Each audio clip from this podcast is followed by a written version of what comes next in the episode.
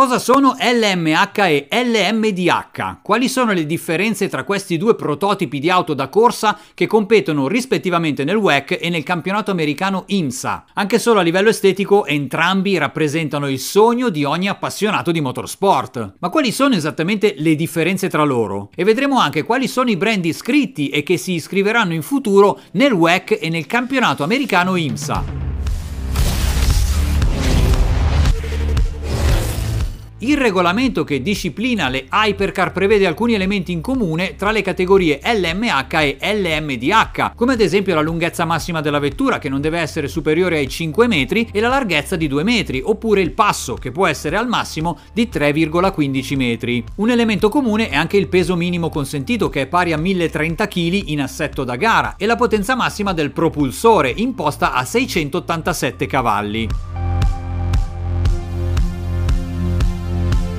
L'abbreviazione LMH sta per Le Mans Hypercar. I regolamenti LMH sono stati creati da ACO, ovvero Automobile Club dell'Ouest, l'ente organizzatore della 24 ore di Le Mans, e FIA per sostituire i regolamenti LMP1 che sono stati utilizzati nel WEC fino al 2020, dopo l'abbandono del mondiale Endurance da parte di case importanti come Audi e Porsche che competevano nella precedente classe regina LMP1. Le LMH hanno debuttato quindi nel WEC nel 2021 nella nuova classe classe regina e Toyota è stato il primo produttore a vincere un campionato mondiale in questa classe, ottenendo il successo anche nella 24 ore di Le Mans di quell'anno, dopo aver già vinto le edizioni del 2018 e 2019 con i piloti Fernando Alonso, Sebastien Buemi e Kazuki Nakajima. Passando alle specifiche tecniche dei prototipi LMH, i team hanno la libertà di progettare e costruire l'intera vettura. La progettazione di queste vetture è interamente a carico dei costruttori dal telaio fino alla power unit, che può essere ibrida ibrida o termica e può essere a trazione anteriore o integrale, dipende dal posizionamento del motore elettrico. La potenza del motore elettrico è limitata a 200 kW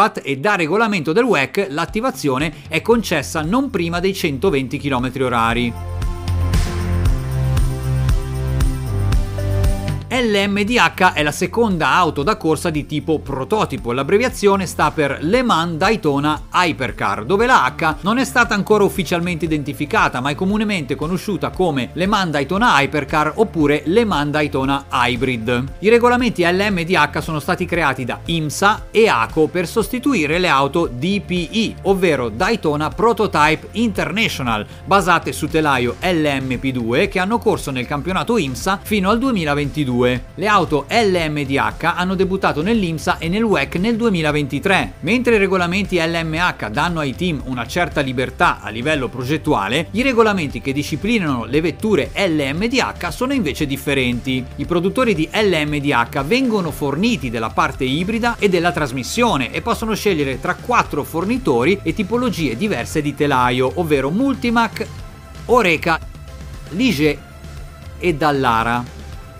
Due caratteristiche importanti riguardo alle hypercar sono la velocità e il costo. I prototipi LMH e LMDH sono più lenti rispetto ai loro predecessori, ovvero i prototipi LMP1 e DPI. Una delle ragioni per cui l'erogazione di potenza è inferiore rispetto ai prototipi precedenti è che il peso è aumentato di circa il 20% rispetto alle LMP1 e inoltre le nuove hypercar hanno un costo di realizzazione inferiore rispetto ai prototipi precedenti. Addirittura si stima che il costo di di realizzazione di una hypercar sia di ben l'80% inferiore rispetto a quello per la realizzazione di un vecchio prototipo LMP1. Questa riduzione di costo ha avuto un impatto importante sulla partecipazione ai campionati Endurance, offrendo l'opportunità a numerosi produttori di competere nel WEC e nell'IMSA. E infatti molte case automobilistiche importanti hanno già iniziato a competere in queste categorie, oltre a quelle che hanno annunciato la prossima partecipazione a questi campionati dal 2024. Per ora le LMH e LMDH competono nella stessa categoria sia nel WEC che nell'IMSA. Nel WEC la classe regina delle hypercar vedrà quindi la partecipazione sia di vetture LMH che LMDH, mentre l'IMSA per identificare queste vetture utilizzerà la classe GTP, ovvero Grand Touring Prototype, che come la classe delle hypercar vedrà la partecipazione di vetture LMH e LMDH. Quindi una grande analogia che è un filo conduttore tra due campionati fino ad ora abbastanza distanti, ovvero ovvero il mondiale Endurance WEC tipicamente europeo e l'IMSA tipicamente americano. Oltre ai team che attualmente competono nella categoria Hypercar del mondiale Endurance WEC, ovvero Ferrari, che ritorna dopo 50 anni in questa categoria con la vettura 499P gestita dal team AF Corse, il team Toyota Gazoo Racing, ormai veterano dell'Endurance, Cadillac con il team ufficiale e il team Action Express Racing, il ritorno di Porsche con due team, quello ufficiale in collaborazione con Penske Motorsport e poi il team Iota, poi Peugeot, che ha iniziato a competere nel 2022 nel WEC con la vettura 9X8, il team austriaco Floyd Van Wall e il team americano Glickenhaus con due vetture. I nomi dei brand che stanno lavorando per poter competere nelle hypercar comprendono Isotta Fraschini, che potrebbe essere in partnership con Williams Engineering e potrebbe utilizzare un motore tedesco nelle loro LMH di fabbricazione italiana. Per quanto riguarda le LMDH invece Porsche Penske Motorsport con la stessa vettura iscritta al mondiale Endurance WEC, così come Cadillac, oltre ad Alpine che di recente ha svelato nel weekend della 24 ore di Le Mans 2023 il suo prototipo LMDH MDH confermando l'iscrizione per la stagione 2024 oltre a Lamborghini che si unirà nel 2024 e BMW che sempre nel 2024 parteciperà oltre all'IMSA anche al WEC sotto la gestione del team WRT.